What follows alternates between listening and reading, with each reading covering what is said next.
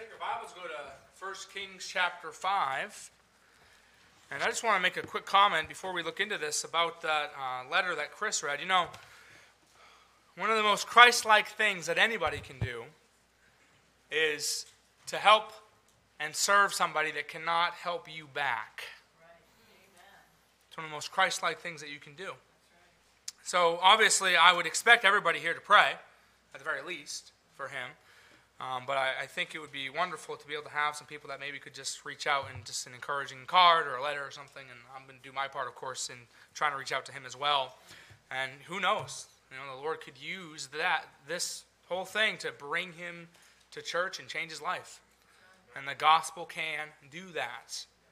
So we ought to take part in uh, just being used by God in that way. If you know, just pray about it and see what the Lord would have you do, and then talk to Chris.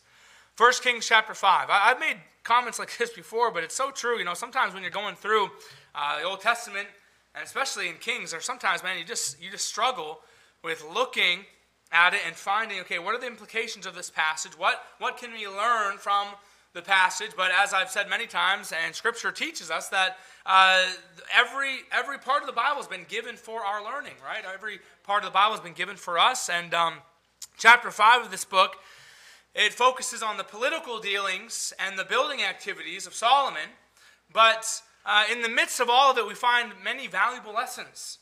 And uh, I love it when, you know, you have a plan uh, initially, early in the week, and then as you dig in more and, and you read and you study, and then God just takes your plan and just shatters it, you know? And uh, it just goes in not a different direction, but it just goes, there's just so much in the Bible that you can learn uh, just from certain phrases in the Bible. Uh, what, what, we're going to see tonight, and we're going to just only get through four verses, but uh, we're going to see from verse 1 to 4 the desire of David. And we're going to see how uh, it was his desire to do a very great work of building the temple, but it wasn't God's plan. It was David's plan, and it was something that he wanted to do, and it was a wonderful thing to do, but it was not God's will for him to do it. And there's much to be said just with that, as we'll see. And probably next week in verse 5, we'll see the determination of Solomon and the fact that uh, while it was not God's plan for David to build the temple, it was his plan for Solomon to build it. And Solomon was determined to accomplish it.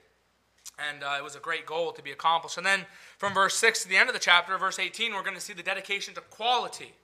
And not only was Solomon determined to build the temple, it was, he was really determined to do it very well. And we should all take that lesson as a fact that anything that we do for the Lord should be done very well. Amen. And we'll see that again in time. But let's go ahead and read 1 Kings chapter 5. Look at verse 1. it says, And King Hiram, the king of Tyre, sent his servants unto Solomon, for he had heard that they had anointed him king in the room of his father. For Hiram was ever a lover of David. And Solomon sent to Hiram, saying, Thou knowest how David my father could not build an house unto the name of the Lord his God for the wars which were about him on every side, until the Lord put them under the soles of his feet. But now the Lord my God hath given me rest on every side, so that there is neither adversary nor evil occurrence. Let's pray. Dear God, I thank you for your word. I thank you, Lord, for every word in this book. I pray, Lord, that you'll just give us exactly what we need. We know that as we go through uh, this book, you know exactly what each person in here needs. And I pray that you'll uh, meet that need. Help us to be engaged in listening and, and seeking you uh, as we go through the book of First Kings. And I pray, Lord, that you'll uh, give me the right words to say. Help me to say exactly what you want and uh, to speak through me. I pray that your Holy Spirit will do its work. In your holy name, amen. This chapter here begins by informing us of a political dealing that's taking place between King Solomon and uh, King Hiram of Tyre. And if you don't know, at this time, uh, Tyre was a most important port city in the Mediterranean. So this meeting or this dealing that was taking place had the capability of being very uh, beneficial for Israel, and it would end up being so, as we'll see later on. But verse one, it tells us that uh, King Hiram he was uh, he was a lover of David. Now, this relationship really appears to be more of a political and a treaty type relationship than anything else. But this past relationship would really bode well for Solomon in these negotiations as he goes back and forth with the king. Let's look again at verse 2. It says, And Solomon sent to Hiram, saying, Thou knowest how that David my father could not build an house under the name of the Lord his God for the wars which were about him on every side, until the Lord put them under the soles of his feet. So Solomon here, he tells uh, King Hiram that David was unable to build a temple for the Lord, and there's a lot to be said about just all that and more than what just appears on the surface. I want you to understand tonight that uh, David did not just wake up one day and think, man, you know what? It'd be pretty cool to just be able to build a permanent house for God. Maybe I should do it. He didn't just wake up one day with that thought and then, uh, you know, once he gets down to the end of his life, it just didn't happen to work out. No, David, he genuinely and immensely wanted to see the temple of the Lord be built, and he really wanted to be part of this project. Let's go to Psalm chapter 132. Psalm chapter 132.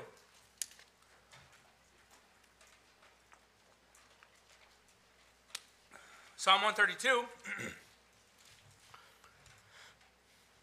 and look at verse 1. Psalm 132, verse 1. Note what it says here. It says in verse 1 Lord, remember David and all his afflictions, how he sware unto the Lord and vowed unto the mighty God of Jacob, Surely I will not come into the tabernacle of my house, nor go up into my bed. I will not give sleep to mine eyes, or slumber to mine eyelids, until I find out a place for the Lord and habitation for the mighty God of Jacob. So, we see in this passage that, as we often do in the book of Psalms, that David was in a bit of distress, and it was very clear uh, that he was bothered by the fact that God had no permanent dwelling place. He felt guilt as he had a dwelling place for himself that was permanent, and the, uh, while God, his dwelling place was a portable tent. That bothered David. He didn't think it was right uh, for himself to live in a fine palace with many pleasures while God, who's deserving of everything, goes without. And you know, that just speaks to the love, the genuine love that David had for God. He believed that he was capable of doing this for God, and uh, because he loved God, he genuinely wanted to do it. I want to ask you this evening do you love God? Do you genuinely love God to the point that you genuinely want to do something great for Him? I want you to imagine, if you will, that you owned a very nice home, a very large home, and maybe you do. If you do, that's great. But if not, let's just pretend for a moment, okay? You, you have a very nice and a large home, and your child, they, they get out on their own, they're working very hard, and they decide to get an apartment. And the apartment that they get is all that they can afford, and they're trying to save money. And, and one day, you go to this apartment, over, you know, just to, to visit them, and you notice that it's in a very bad neighborhood. You look on the floor, and there's holes all through it. And it's infested with squirrels and mice and all those lovely things. None of the appliances work properly. It's loud at night with partying all around with the neighbors, and it's a very unpleasant place to live. Now, as a parent, with this nice house that you have and very large home, most parents would be more than willing to help their child, especially if they're trying to help themselves. Especially if they're trying to work hard. And a parent that can help their child, even when they're grown, yet they refuse to do it, would be puzzling to most people. And many parents, they even help their children when they don't work hard and they don't try to help themselves, let alone when they do. Now, I use that illustration and, and that point to simply ask you this. If you are capable of helping the work of God go forth and to take care of the needs of the church, then why wouldn't you do it? Amen. If you can give above your tithes to missions, or you can give towards a building project that we have, or you can help somebody that's in need, why wouldn't you do it? If you can serve in the church, if you can give of your time and you can serve Christ, then why would you not do it? Understand that every resource and every ability that you have as a Christian comes from God. And if we have a financial need, or we see a financial need, or uh, we have a serving need and we can help, then shouldn't we love God enough to just do it? Shouldn't we love God enough so that He doesn't have to twist our arm to get us to do something for Him? Let's go to Proverbs chapter 3. Proverbs chapter 3. And look at verse 27 and verse 28. Proverbs chapter 3, and we know that Solomon wrote much of the book of Proverbs, and look at what it says in verse 27.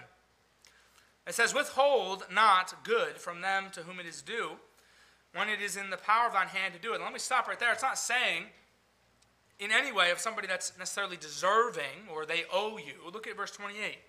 Say not to, unto thy neighbor, Go and come again, and tomorrow I will give when thou hast it by thee. This is speaking of the poor that needs help, but also anybody that comes across our path in our life that is in need. And when I, when I read this and when I was thinking about this, I was reminded of James chapter 2, verse 15 and 16, where it talks about your brother or your sister in Christ that is naked and in destitute of food. It's somebody that's in need, and how useless it is to say, hey, be warm and be filled. In other words, here I, I can meet needs, but I'm praying for you. Go on your way. That's wrong.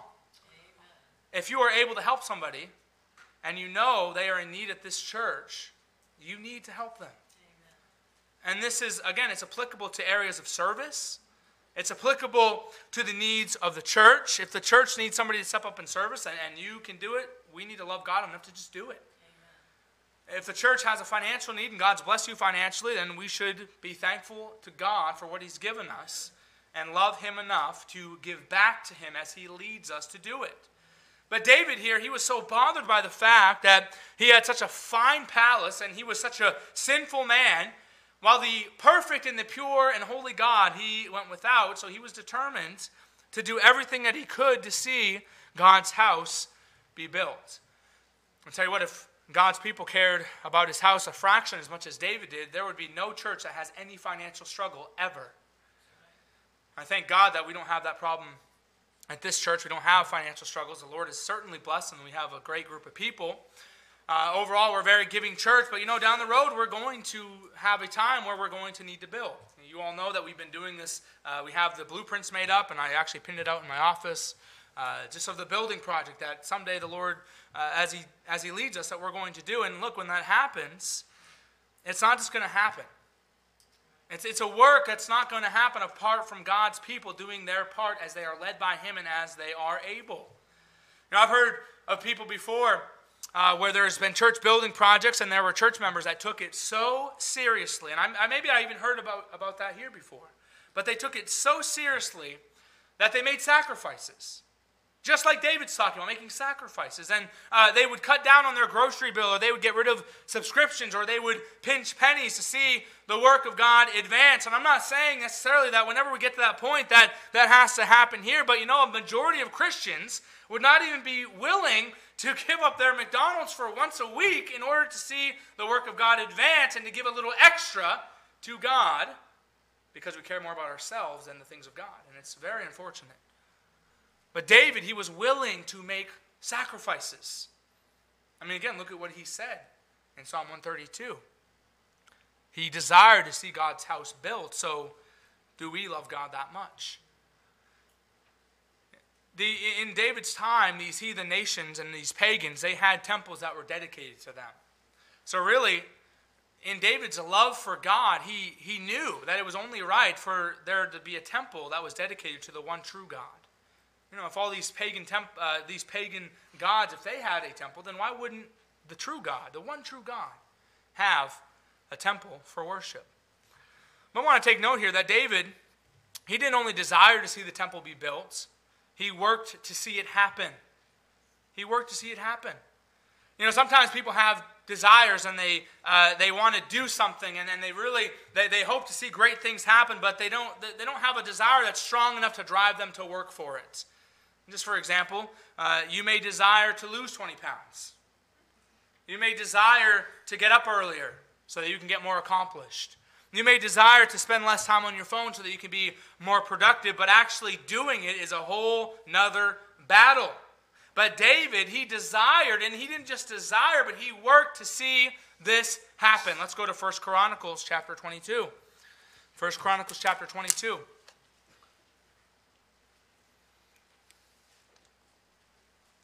We're going to go back to this in a little bit here, but look at 1 Chronicles 22. Look at verse 14.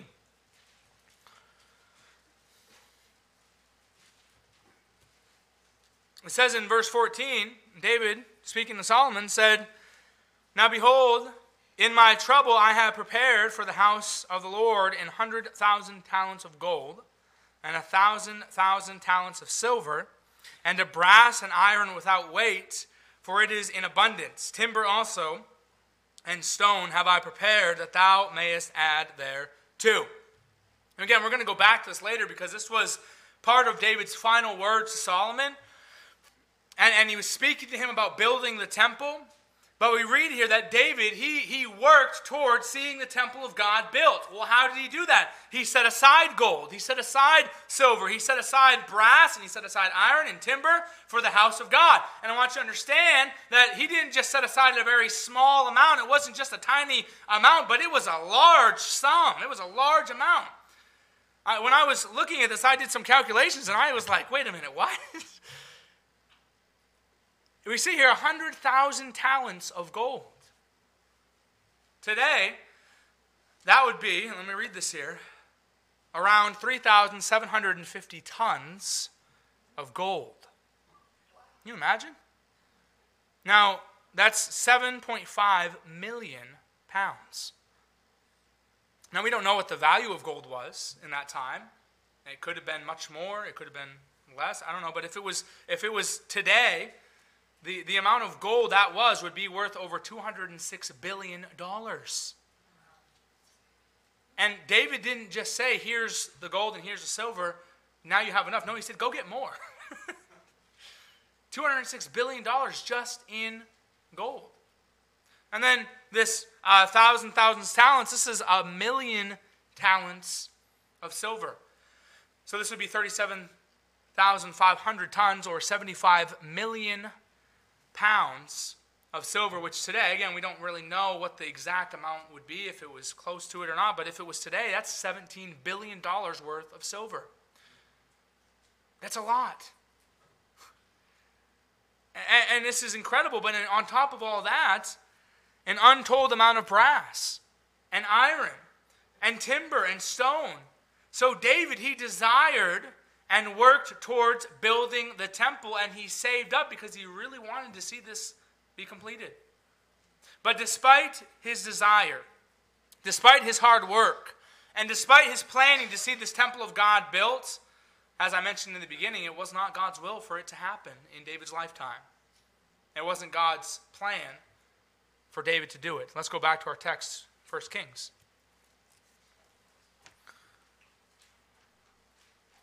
And I want you to just kind of be patient with me because we're setting something up here.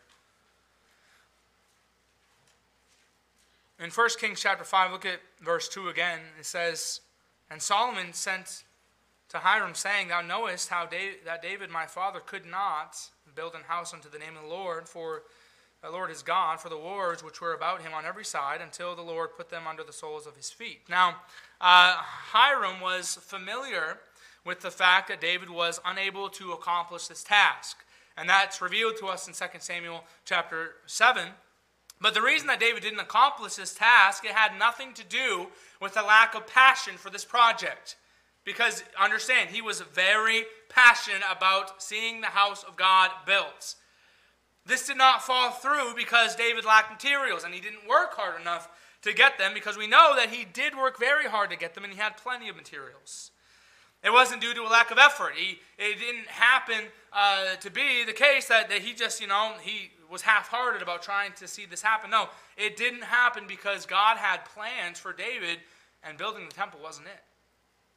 So Solomon tells Hiram here that the reason that David didn't build it was because there was no peace, there was constant wars, but David did actually have a time of peace, and, and in this time of peace, he did uh, expressed the desire to build a temple, as 2 Samuel chapter 7, verse 1 says, David said, The Lord hath uh, given me rest round about my enemies. So the reason that David didn't build it, again, it was because God didn't want him to. But why didn't God want him to? Well, God tells David why you can't build the temple. Let's go back to 1 Chronicles 22. As David's explaining this whole thing to Solomon, he tells him why he wasn't able to build the temple. as God revealed it to him. Look at verse 7 and look at verse 8 as well. 1 Chronicles 22, verse 7, it says, And David said to Solomon, My son, as for me, it was in my mind to build an house unto the name of the Lord my God. Now there it is again. He had a desire to do it. Look at verse 8. But the word of the Lord came to me, saying, Thou hast shed blood abundantly, and hast made great wars. Thou shalt not build an house unto my name, because thou hast shed much blood upon the earth in my sight. God's plan for David was to do exactly what he did.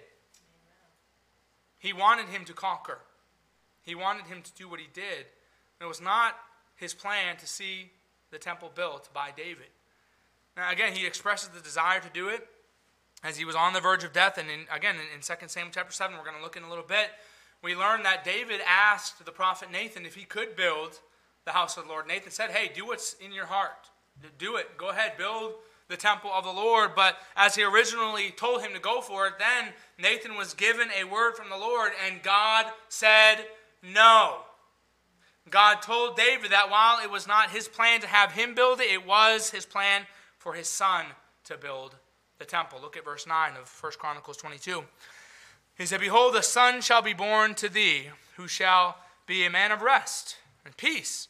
And I will give him rest from all his enemies round about for his name shall be Solomon, and I will give peace and quietness unto Israel in his days. He shall build an house for my name. He shall be my son, and I will be his father, and I will establish a throne of his kingdom over Israel forever. So here David is after all these years, as he's, as he's on the, the verge of death, and he was explaining to Solomon the plan that God had, and he let Solomon know from the very beginning, before you were even born, God, he knew that you were going to be the one to build this temple.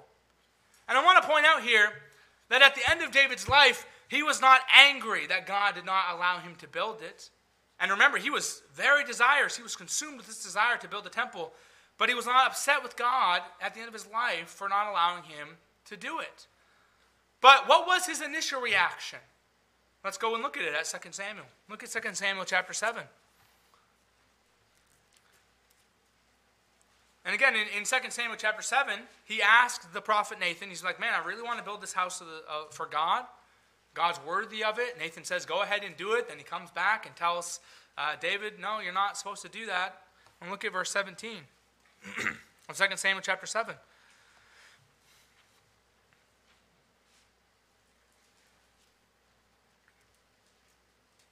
And this is what he was told. He said, According to all these words and according to all this vision, so did Nathan speak to David. So Nathan comes back to David, tells him, tells him this. Then went King David in and sat before the Lord and said, I'm sorry, I, I got to go back. Look at verse 12. It says, When thy days be fulfilled, thou shalt sleep with thy fathers, and I will set up thy seed after thee, which shall proceed out of thy bowels, and I will establish his kingdom. He shall build an house for my name, again Solomon, and I will establish a throne of his kingdom forever. I will be his father, and he shall be my son. If he commit iniquity, I will chasten him with the rod of men, and with stripes of the children of men. But my mercy shall not depart away from him, as I took it from Saul, whom I put away before thee. And thine house and thy kingdom shall be established forever before thee, thy throne shall be established forever. So I just want to pause here for a moment. God told David, No, you cannot build the temple. Your son's going to build the temple.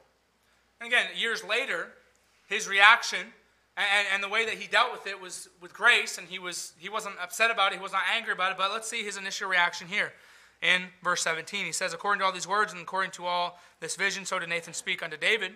And then went King David in and sat before the Lord and said, Who am I, O Lord? And what is my house that thou hast brought me hitherto? And this was yet a small thing in thy sight, O Lord God, but thou hast spoken also of thy servant's house for a great while to come, and this is the manner of man, Lord, O Lord God. And what can David say more unto thee? For thou, Lord, knowest my servant. For thy word's sake, and according to thine own heart, hast thou done all these great things to make thy servant know them. Wherefore thou art great, O Lord God, for there is none like thee, neither is there any God beside thee, according to all that we have heard with our ears.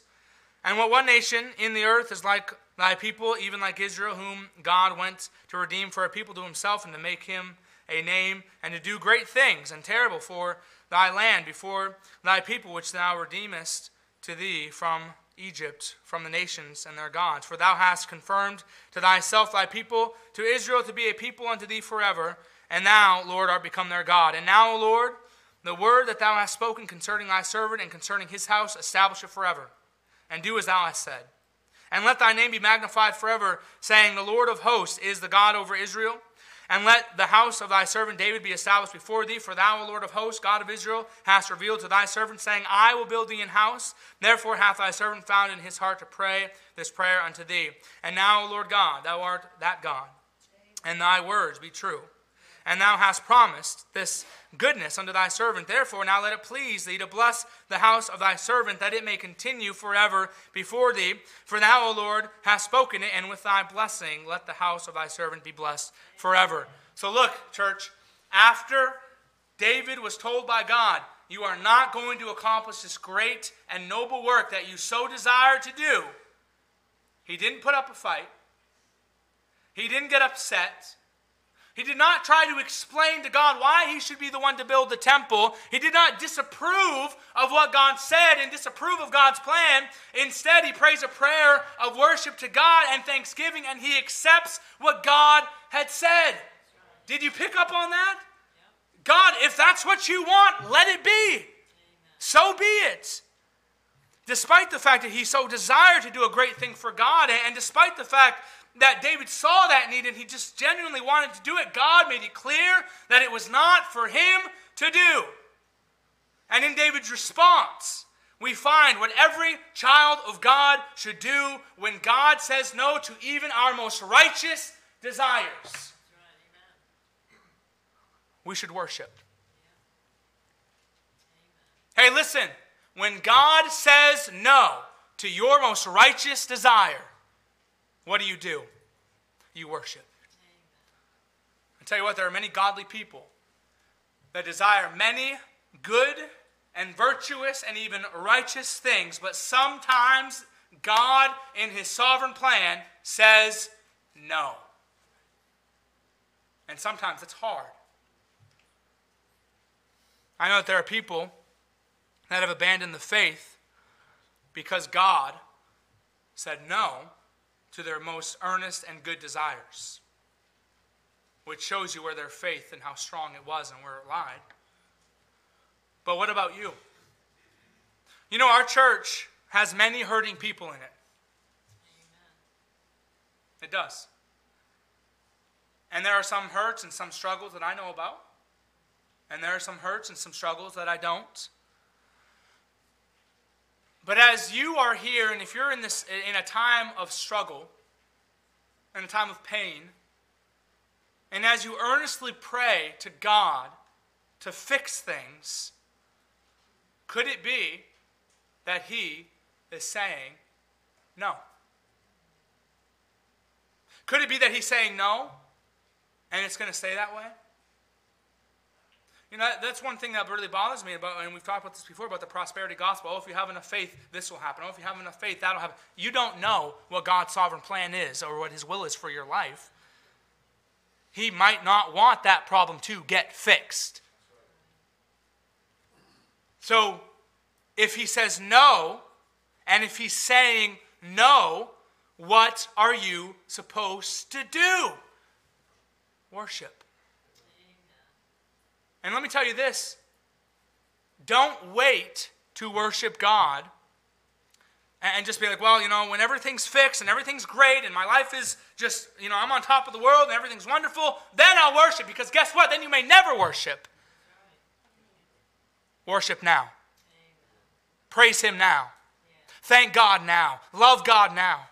Whether you have an earnest desire that you're currently praying for, or you have in the past, or you will one day, what if God is saying no? Or what if He says no? What are you going to do then?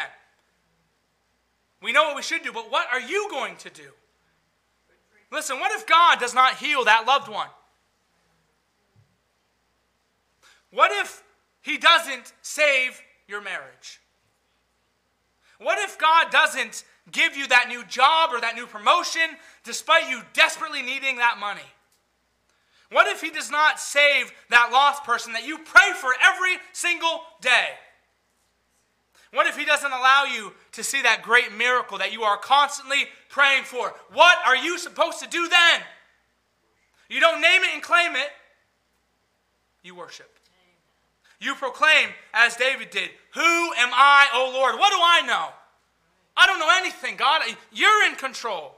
Thou art great, O God. There's none like you. Neither is there any God beside thee. Let thy name be magnified forever. You worship. And you may say, oh, that's so hard. Yes, it is so hard. But like Paul, we need to realize that his grace is sufficient. Rather than allow God's will being played out in our life to shatter our faith, church, listen, we need to allow it to drive us to have the right response as David did and allow it to build our faith. He worshiped. Now, what's interesting about this whole thing is that David did not only worship and accept God's will, he was determined to help his son Solomon accomplish this task because it was all for God's glory anyway. Let's go to 1 Chronicles again, 22. 1 Chronicles 22.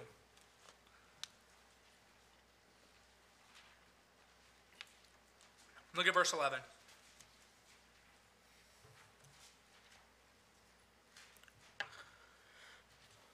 First Chronicles 22, verse 11, and we'll read down to the end of the chapter. David said to Solomon, He said, Now, my son, the Lord be with thee, and prosper thou, and build the house of the Lord thy God, as he hath said of thee. Only the Lord give thee wisdom and understanding, and give thee charge concerning Israel, that thou mayest keep the law of the Lord thy God.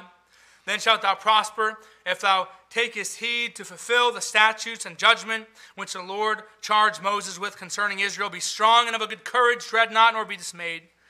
Now behold, in my trouble I have prepared for the house of the Lord an hundred thousand talents of gold and a thousand thousand talents of silver and a brass and of iron without weight, for it is in abundance. Timber also and the stone have I prepared, and thou mayest add thereto.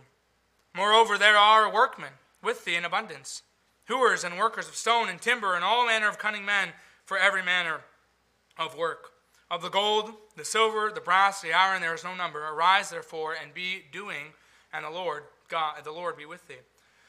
David also commanded all the princes of Israel to help Solomon his son, saying, Is not the Lord your God with you? And hath he not given you rest on every side? For he hath given the inhabitations, the inhabitants of the land into mine hand, and the land is subdued before the Lord and before his people. Now set your heart and your soul to seek the Lord your God. Arise therefore and build ye the sanctuary of the Lord to bring the ark of the covenant of the Lord and the holy vessels of God into the house that is to be built to the name of the Lord. This is wonderful. He gave Solomon all that he had saved. He told him of all his plans. He helped him figure things out. He encouraged him in this great work. He instructed his servants to come alongside and help him. So, David, he didn't just worship God when he said no. He didn't just accept God's plan in word only. He did everything that he could to follow what he knew was God's plan and God's will. So, there's a few things that we can take away from this. For one, when God denies our desires, and you know, instead of just living in the depths of despair, by God's grace, we should just make the most out of it. Amen. Well, how do we do that? We look to Christ. No, David couldn't build the temple. Yes, he badly desired to do it, but he was not permitted by God to do it. But he made the most of the situation. He could, and he did bless Solomon. He could and he did make it easier on Solomon by giving him supplies. He could and he did give him encouragement. He could and he did command his servants to help him. David did not spend the rest of his life just moping around in the pit of despair, waiting for his life to be over because God said no. He did what he could. He made the best of the situation. And if God is saying no to your righteous desire, or even if he's telling you to wait, we must worship him and again, make the best of the situation by looking to Him and knowing that He knows best and just serve Him faithfully anyway. Amen. Just serve Him faithfully. Amen. We need to say with Job, though He slay me, yet will I trust Him. I will maintain mine own ways before Him. We need to take comfort in the fact that we're justified if we have faith in Christ. And understand if you're going through struggles in this life, or when you do go through struggles in this life, understand that life on earth is the worst that you're ever going to have it if you're in Christ. And isn't that a wonderful thought? As one writer said, for the saved, this present world is the closest that they will ever come to hell. But for the lost, it's the closest they will ever come to heaven. And so true. And if you don't have this peace of God that passes all understanding, come to Christ tonight and get it. But the second takeaway is that while it was David's desire to see the temple built, and he worked to see it through, only to have uh, Solomon get the full joy of seeing this glorious and uh, temple constructed and completed, he was okay with that. And this really reminded me uh, of the mysterious way that God works in the ministry and the mysterious way that he works in salvation. Listen, you may pray for the soul of one who is lost that you love. You may witness to them frequently. You may fast for them for years only to die and never see it happen, or maybe even have somebody else have the privilege of leading them to follow Christ. Now, David understood that this temple, it was not for his glory, but it was for God's glory. And therefore, it didn't matter who built it as long as it got built.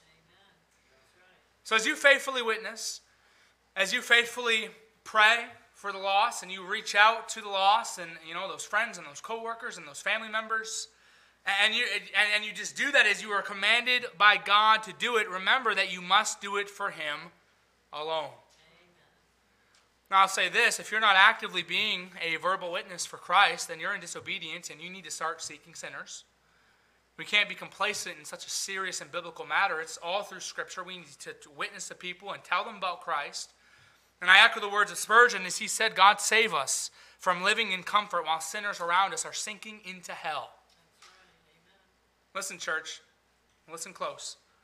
I want you to ask yourself a very serious question Do you genuinely care for the lost? Has your heart gotten so cold that you've forsaken your responsibility as a Christian to bear the name of Christ and profess Him to the lost? In your everyday life, at your job, with your family? Do you really care? Hey, it's great that you're saved. Praise God. What about everybody else? What about everybody else? It's very likely that some people, you may be sitting here tonight and you haven't witnessed a single lost soul or even handed a tract to somebody in weeks and it hasn't bothered you in the slightest.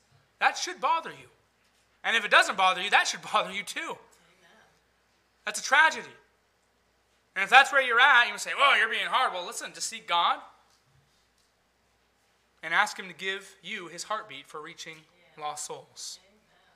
Because that's what He desires. He seeks and He saves those who are lost. He wants to see people come to know Christ. But for those of you who are faithful in witnessing and you do it for Christ, just remember that if you witness and you fast and you pray for somebody and you, and you really try to reach them for Christ, and guess what? If somebody else ends up reaching them for Christ, praise the Lord anyway. I, just as Paul said, I have planted, Apollos watered, but God gave the increase. Hey, newsflash, it's not about you. I know we, we get caught up in that and we get caught up in numbers like, man, I would love to see, you know, to have a certain amount of people saved in a year and I really want, you know, them put to my account. Well, guess what? You have a part in it if you're giving them the gospel, whether they trust Christ in that moment that you're sitting with them sharing it or they do it down the road with somebody else. Look, if you if you witness to somebody for years and then they, they go to a gospel preaching church in our town, in our area, or out of state, and they get saved, praise God. It's awesome. It's not a competition. We're on the same team. Listen, if a church is preaching the gospel, man, praise God. Go get them. Keep doing the work. It's not a competition. We're doing it for God's glory. And David knew that it was the temple was to be built for God's glory. It wasn't for himself. That's why he was like, okay, God, I'm good with that. If you want Solomon to build a temple, so be it, as long as it gets built. But consider tonight if God is denying your righteous desire, what's your response going to be?